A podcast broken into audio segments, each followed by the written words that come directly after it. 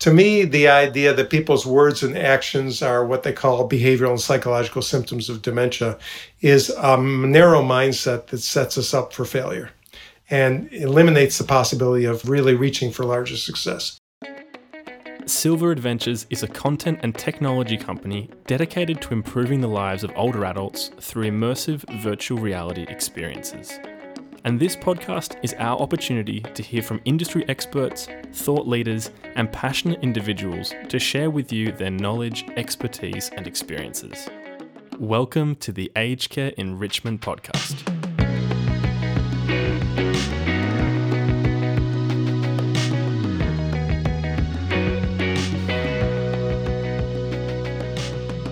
I'm your host, Ashton Eve, and today's episode is all about Dementia Care's B word, behaviour.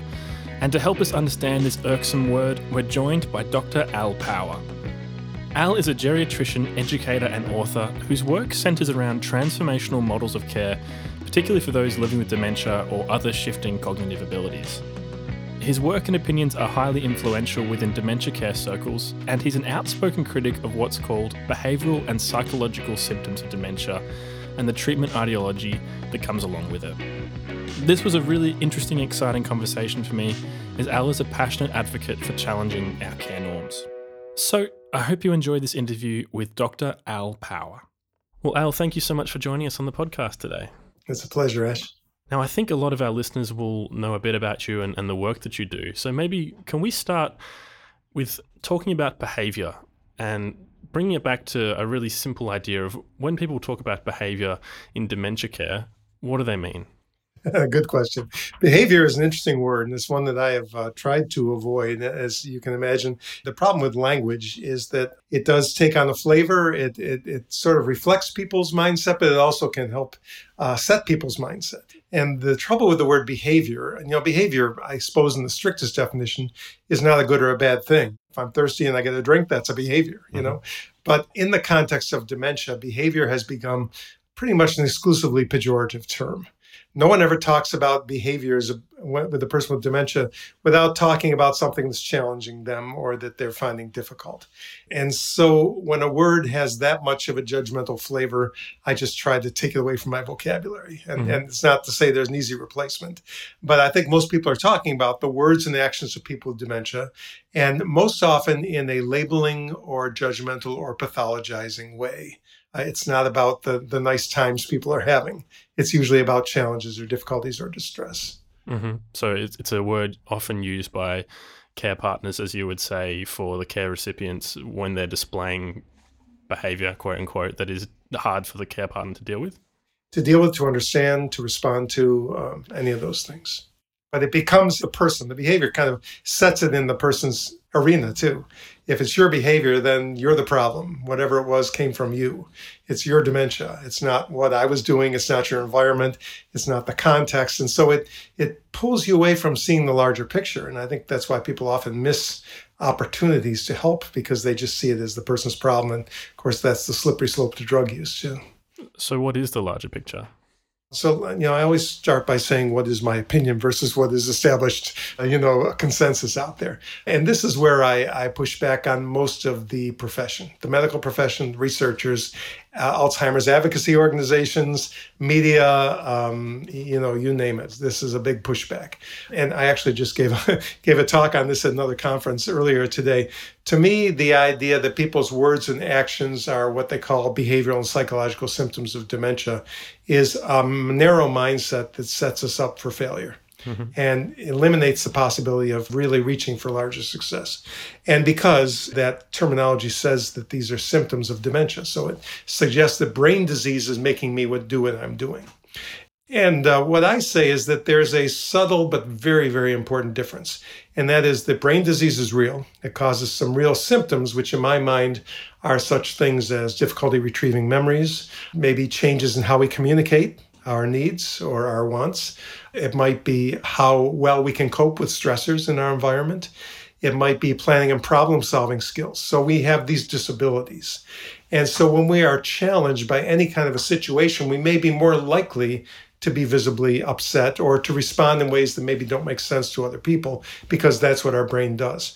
But that is different than saying the dementia was the root cause of our distress. Uh, so, to take the simplest example in the world, and this may seem too simple, but I can connect it to the more complex things you know, and I often threaten people with this in my talks. I say, look, how about if I just pair all of you up in the audience and you go to a shower room and your partner strips you naked and gives you a shower and see see how people get nervous when I talk about that. Mm. But then I say to them, suppose your partner uh, put you under the shower and the water was too cold. What would you do? Well, you might say the water's too cold, or you might reach over and turn up the heat to your liking. Uh, a person living with dementia who maybe cannot communicate that, who is more surprised, unable to cope with the sudden shock, might not say that. They might yell or scream, or they might strike out at the person. So the dementia has modulated how the person responded to the situation, but the dementia did not cause it, the cold shower did. And when we see these as symptoms of dementia, then we'll use an antipsychotic or we'll use some lovely non-pharmacological intervention like like playing some soft music in the background or having some aromatherapy but we never turn up the temperature of the shower mm. and so that that's the most simplistic form but it can be taken over into such things as not having choice or control in your environment not having familiar caregivers taking your clothes off, not being engaged in things that give you a sense of purpose, not having connections to the larger world, not having communication paced or given in a way that you can understand or be understood. So all these things can also be stressors like the cold water. But once again, when we say that what the person did was a symptom of dementia, we miss that. And everything we do is reactive and short term, whether it be a pill or an intervention, and it never lasts. And, and that's okay. It's a self fulfilling prophecy because, I mean, you know, we tried it, it didn't work, and we said, well, of course not. They have dementia, it's incurable. When really the approach I'm talking about, which uh, we'll get into, can not only help the person, but can help prevent this from happening, help succeed in the long term to just eliminate these so-called behaviors instead of just kicking them down the road with with an intervention. Mm. Well, let's let's dig into this alternative that you're talking about. What is it? Well, for me, it is about being proactive and strength based and helping uh, fulfill the things that are challenged by dementia. And, and, and I'm using the term well being here, and i will explain where I got that from. But there's two things that challenge the well being of a person with dementia. One of them is the disease itself, or the condition, whatever the disease that causes it. All those symptoms I talked about and more make it hard to maintain your own well being. Mm-hmm. But also the environment and the approach of care partners and the systems of care also can erode those aspects of well being, as I alluded to. And so both intrinsic and extrinsic factors make it hard for you to maintain your own well being. And so many people living with dementia in any living environment find themselves with a low tank, as it were, of well being. They have very little resilience and reserve, and it doesn't take much to push people over the edge because they don't have that reserve. So, the framework, there are many frameworks for well being out there from Tom Kitwood right on down. But when I was looking for a subject for my second book, I had mentioned one well being framework in particular in my first book, and it came from a white paper that groups from the Eden Alternative Organization wrote back, oh, 15 years ago almost, where they looked at the typical ways we measure quality indicators in residential care and said, okay, what's missing? What's important to people that we're not capturing? And they looked at the larger aspect of well being and they came up with what they called seven domains of well being. And I took those seven domains, and they were just talking about residential care in general. And I reordered them in a way that made more sense for me from a teaching standpoint. And then what I did in my second book was I just applied those seven domains to the experience of dementia. What are they? How are they challenged? And how can we use a different approach to help restore those for people? So the seven domains and the way I list them are identity, connectedness, security, autonomy, meaning, growth, and joy. And I would argue that those are seven aspects of well being that we all need, regardless of age, ethnicity, nationality, faith tradition, or presence or absence of medical illness. Uh, people with cancer need those things, people with dementia need those things. And uh, I think what often happens is that people are in a situation where this is not being attended to. And these are such fundamental life giving needs, but we don't see them because of our medicalized view. And so my theory was what if the erosion of one or more of these aspects of well being was really the root cause of a lot of this distress. because we don't know enough to provide this to people like we do blood pressure measurements and medications and all the other things. We're leaving people with an empty tank and then blaming their dementia. And so I came up with an approach that, that really uh, focuses on looking at those seven domains of well being and looking at the individual who is in question and just saying for that person, how full is each of their glasses for identity, for connectedness, for security? And then finding ways to proactively just fill those glasses. And it's it's a counterintuitive thing because you're not trying to fix the behavior. That's the usual response. How do you respond to the behavior? But this says put that aside, turn your back on it, and just work in the background and say, okay, how can I give this person better feelings of security? And, you know, emotional, psychological security. How do I give this person more choice and control? How do I in, include, improve these the uh, feelings of purpose? Give people more of a sense of purpose in their life. And my theory was, if you just did that, and you gave people more of that infrastructure for well-being and more reserve that kept them away from that boiling point, then you would see people's stress and those uh, expressions improve and I'm not a researcher and I haven't uh, done a good prospective trial myself, but but I have a colleague in the state of Arkansas who has taken this approach uh, and has demonstrated some really amazing results. You know, results that I've not seen with any other approach across 92 residential care homes. And so I, I really think there's something there. And, and I think that this is something that gives people an insight they don't have when they only look at behaviors and dementia. Yeah that sounds very different, and, and the potential there is really exciting. At its core, it feels like something that we're hearing a lot on the podcast, which is people who are living with dementia are still people. Yeah. They still have the same needs as everyone else, which sounds simple and obvious to say out loud, but that's so often forgotten. Now, you've also spoken about the use of antipsychotic medication just in this conversation, and, and you're quite outspoken about its overuse in a lot of situations. Does this approach tie into reducing the use of medication, do you think? Absolutely, absolutely. Because once again, when people blame these uh, expressions on dementia and uh, whatever simple interventions they try are not terribly successful, then the next choice is to reach for the pill bottle. And traditionally, that's been antipsychotics.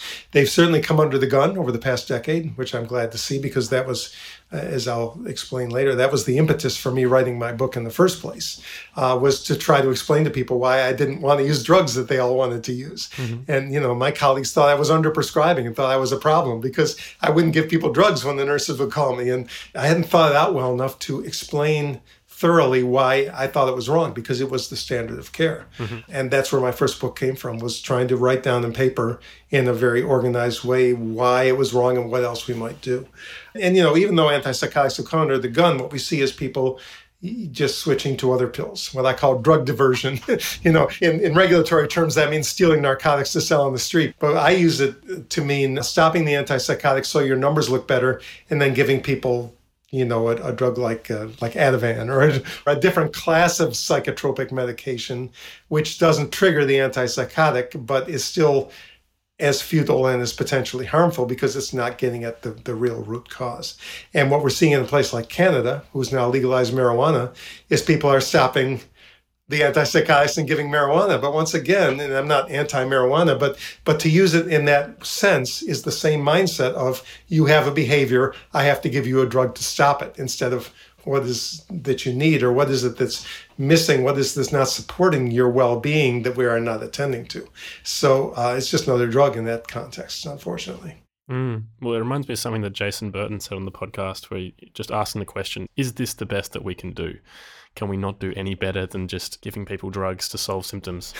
Great question. The other thing about the whole, you know, the BPSD, the symptoms of dementia mindset, is it does give you an out. I mean, everybody uses the same boilerplate, always try non pharmacologic approaches first. That's their out. But if you truly inhabit a mindset that says this is coming from incurable brain disease, you will not put the effort or creativity into trying those approaches that you need to before you default to the pills. You'll try it, you'll say, well, I tried it, but of course it didn't work, and so let's go to the pills. So it never really, it's never really taken people as far as what I think this paradigm does. And I think that's the reason why a lot of the non-pharmacologic approaches don't have better evidence in research than they do because they're still applied with that same mindset of when you do this, I will respond with this approach that I thought of And it may not meet your individual need because I don't know you. I'm going to try hand massage with all the 30 people I've randomized in the care home. And guess what? Some of them don't need a hand massage. They need choice and control. They need somebody familiar taking their clothes off, you know? And so it's no surprise that these things don't work when they study them like that.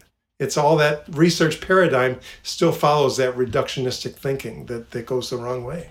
There's nothing reductionistic about dementia. People are individuals, they are unique, and they can have the exact same brains, but everyone's going to experience it and express it differently. And unless you know that person, it's complex. And people try to make it simple, and you can't make it simple.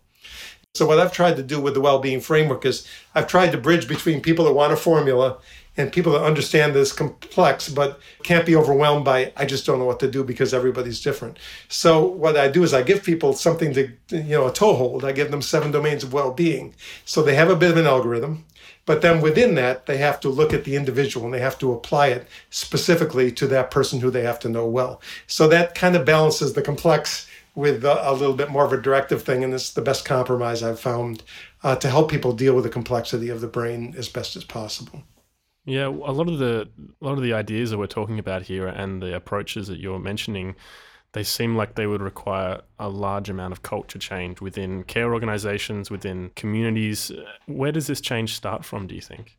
Yeah, and, and, there's boy, there's a lot of different opinions about that. I've worked in the culture change field for a long time, uh, primarily through the Eden Alternative at the beginning, which I discovered in 1997, and spent a week with Bill Thomas, the founder, in 1998, and then was actively involved with them ever since. Uh, but also through the Greenhouse Project, the small house model in the U.S., and through some other culture change movements as well. But when I talk about my approach, I basically talk about three pillars. The first pillar is to take away the very biomedically focused definition of dementia and instead just see it through the lens of individual shifting experience. So that, you know, you looking through that person's eyes and saying, how am I perceiving and experiencing the world differently as a result of my brain changes? And it's more of a disability approach because it says, okay, instead of me trying to make you think like I do and see the world like I do and act like I do, how can I accommodate you? So I often equate it to we give people with wheelchairs ramps. So what are the cognitive ramps that we can give people whose brains are changing to help them accommodate? So that's the first pillar. Second pillar is to use the well-being framework as sort of our, our approach rather than just mitigating disease. And the third is the culture change part, and that is really transforming the system of care. Because neither the beautiful definition or the well being focus will work if you still work within a system that puts those institutional rigid priorities in front of what the person needs to live well. And so that's that is an essential part. And i think anybody who goes into a care home and tries to bring a new philosophy if they don't change the systems it's you know it's not going to work very well Mm. They might have a situation like you were describing before, where your colleagues thought you were underprescribing and you were completely off the mark with with how you're dealing with it. No, they weren't, and and and you know, I, it's not it's not like I was right and they were wrong. I mean, I was in some ways asking my colleagues in the nursing department to do things that we had not evolved far enough to necessarily do for some people. Mm. So you know, I had seen enough people have remarkable results from certain approaches that I knew there was more potential. But sometimes what a person needs, your system just hasn't transformed enough that you can meet that person's needs. And sometimes your back's against the wall and and you have to give a pill not because it's the right thing, but because you're approaching a critical situation. And until you can change your staffing or change your approach or your flexibility to meet that person's needs, you may create a potentially dangerous situation. And that's why the first book is Dementia Beyond Drugs rather than Without. But but I do believe that we can find ourselves in a place, in a world where, um, just like physical restraints have become, where the antipsychotic can be the rare exception and not the rule. If you look at the 16,000 care homes in the United States, uh, residential care homes, the average antipsychotic use is down to about 14%, or it was before COVID. That may have changed. It got down to about 14, a little over 14%. That's people with and without dementia who don't have a psychiatric illness. So the people without dementia kind of dilute that number. The best guess is that if you just looked at people with dementia in care homes, it's probably up in the 20% range is where the where the care homes are at. But there are 200 care homes at any given time in the U.S. that are using zero percent, and there are hundreds more that are using one to three percent. Mm. And so, once again, if you believe these are symptoms of incurable disease, how do you explain hundreds of care homes that have learned how to not use them at all? And so, once again, that challenges the idea that it's all about the brain disease and that there isn't something else important going on. So, if the ideal is to get to usage in 0% of cases, what can care providers do to take those first steps to move beyond drugs, I should say? The first step I think is to really just start looking at dementia differently, to, to really look at that person's shifting experience, uh, to start to understand the perspective of the person, start to pull themselves away from the idea that everything is a dementia related behavior and and to start reading up on some of these alternative ideas. And it's not just mine, it goes back to Tom Kitwood, you know, who was the first person that really talked about sort of a different paradigm of living with dementia. Another really important thing uh, operationally is just to start holding conversations and conversations that involve the hands-on uh, care partners so that they have a voice because they bring a lot of experience and they bring a lot of deep knowledge of the person. And so i did little subversive things in my in my care homework where for instance they would have a care plan meeting and, and it was always set around the doctor's schedule and it would be me and the, the nurse manager and the social worker and the family member and maybe the person with dementia. I had to insist on that. But they would always, you know, the carer was always somewhere else doing some work. And I would always say, well, where's the primary carer? They say, oh, she's giving somebody a shower. And I'll say, okay, well, let's come back when the carer can be available. Mm. And that would be really difficult. But the truth was, when we got that person in the room, they always had insights that nobody else knew because they spend the most time with people. So engaging people. And then the other thing is, and, and I'm sure I know you've talked to Daniela Greenwood. She has to have talked about consistency. Uh, she's done groundbreaking work with, with a model for consistent uh, cares. And this is so important to have that trust, familiarity, deep knowing that comes from consistent relationships. So that's an early thing to do in the culture change world. And Daniela convinced me in my work with her that that needs to be an early step. I used to think it was something you did farther down the line, but, but she convinced me that until you have that consistency, it's hard for other initiatives to take hold because people are always shifting, rotating assignments, and shifting, shaking up their ideas, and it's hard for them to get any toehold. And the other thing I think is great from the education standpoint is to, um, and thank you for doing this early on, is to hear the voices of people living with a diagnosis. You had Christine Bryden on, all the advocates out there who are speaking about their experience.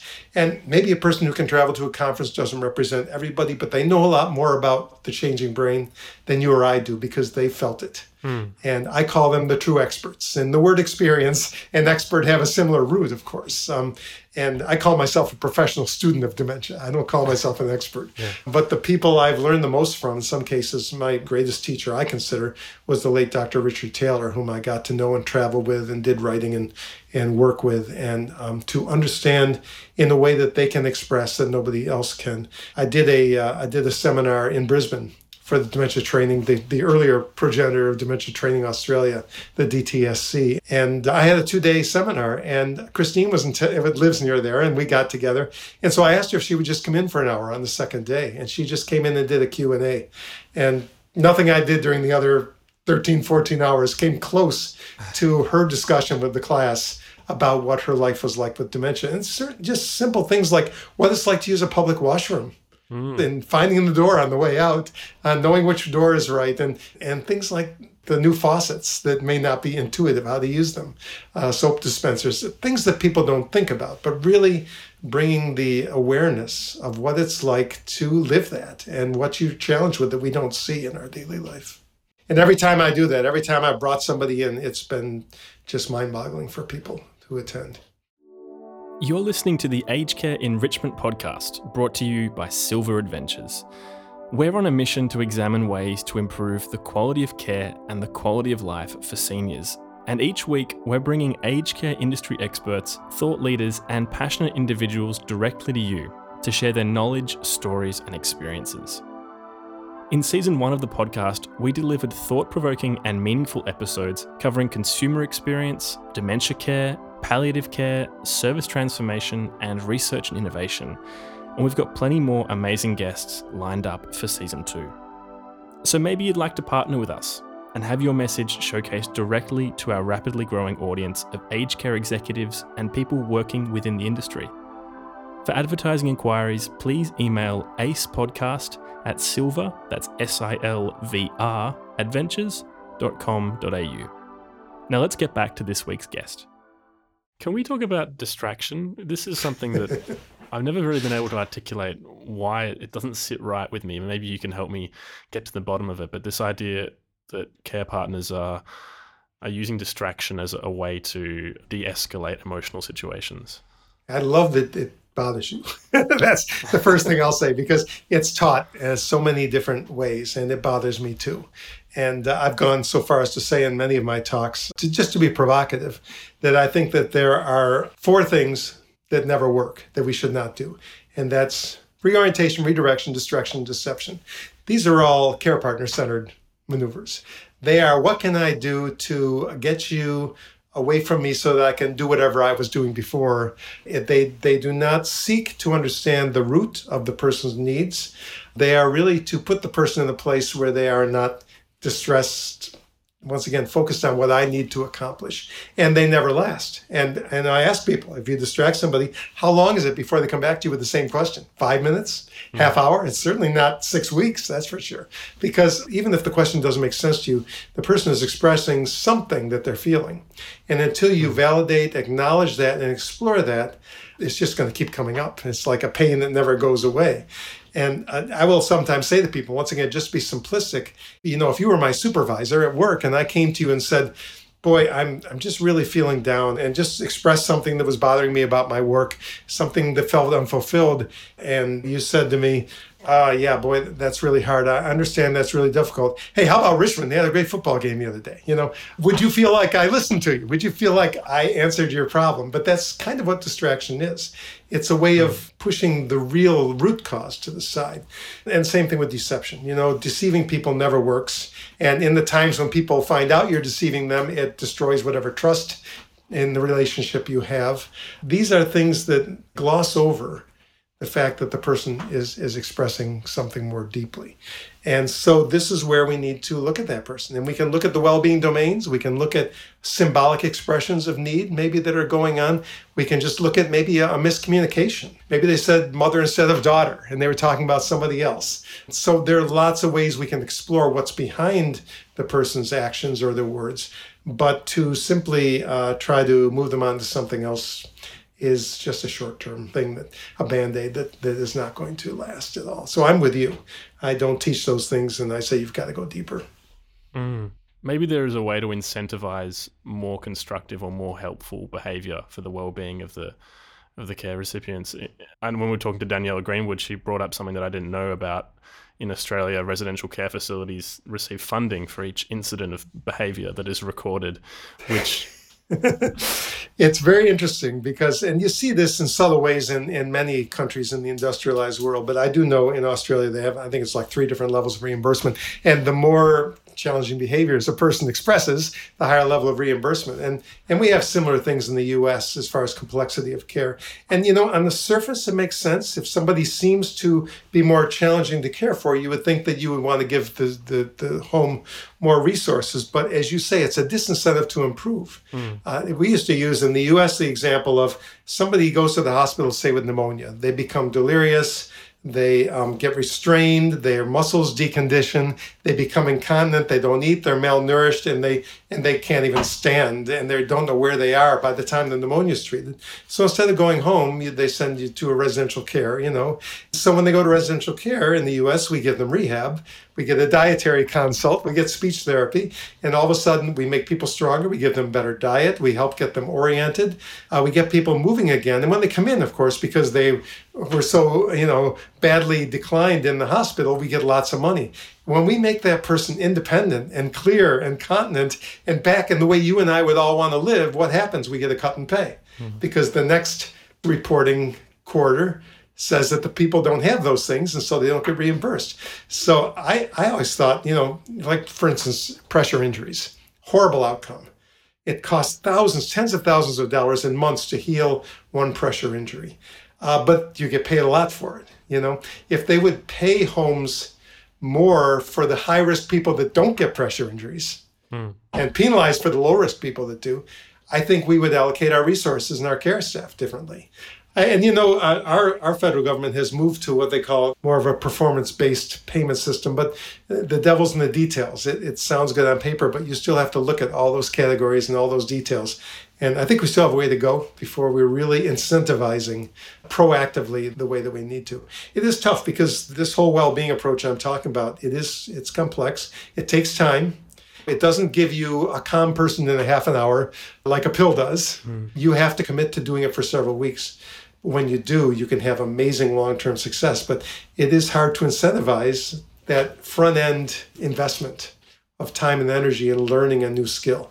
And that's why these things don't spread quickly. And that's why I have to keep at it with groups to get them to do it. But if we have some time, I'd love to talk about my friend in Arkansas and what they've done with this because she's got some numbers that I think are pretty impressive. Um, her name is Dr. Angela Norman, and she is uh, the director of the Center for Aging at the University of Arkansas for Medical Sciences. She'd be a great guest, too, by the way. And she approached me about um, five years ago at a conference, at an Eden conference, actually, and told me how much she enjoyed uh, the book that I wrote that went into the well-being framework and how she wanted to try it in Arkansas. And I basically said, "Yeah, knock yourself out." And I didn't hear about from her for a while, but she she did several things. The first thing she did when she went back a few years ago was she went to the owner of a large chain of residential care homes and asked him to send her and her team to four homes that he thought were struggling with antipsychotic drugs. And she went in and she taught this well being approach, not only using it to decode distress, but using it proactively in people's care plans. So instead of just saying, how's their blood sugar doing? How's their blood pressure doing? Also, how is their autonomy doing? How is their purpose doing? You know, and, and looking at those also as things to apply proactively. And she uh, contacted me several months later to say that as of six months, three of those four homes had reduced their antipsychotics by a relative rate of 61 to 71 percent. Um, and when you consider that the average US home did it by 30% over eight years, for three homes to do this in six months was great. Now, the culture change lesson is the fourth one didn't. Same company, same state, same regs, same resident population. The culture change lesson is the reason they only had a 20% improvement in that time was because their leadership wasn't on board. Hmm. And with culture change, you need the leadership to embrace and model that philosophy and values that will drive the new way of thinking and acting because because let's face it, the people who are caring at the bedside, if they're getting contradictory messages from the people who supervise them and, and the people over them, it's very hard for them to change their you know behavior, their actions. So then the state got wind of this, and they came to Angela because um, they are very innovation minded, and they brought her the 25 highest prescribing care homes in the state. These weren't people that were looking for culture change. These were people that were, some of them, about to be closed down. Mm. They were in jeopardy and they were told, you have to do this or you're in big trouble. And so they sent them to Angela and she brought this to them. And the last I heard, over 18 months, three of them had closed because they were that much on the edge. And the other uh, 22 had had an average of 40% improvement in their in their antipsychotics. So once again, this is taking some of the the hardest cases, and they were able to accomplish that.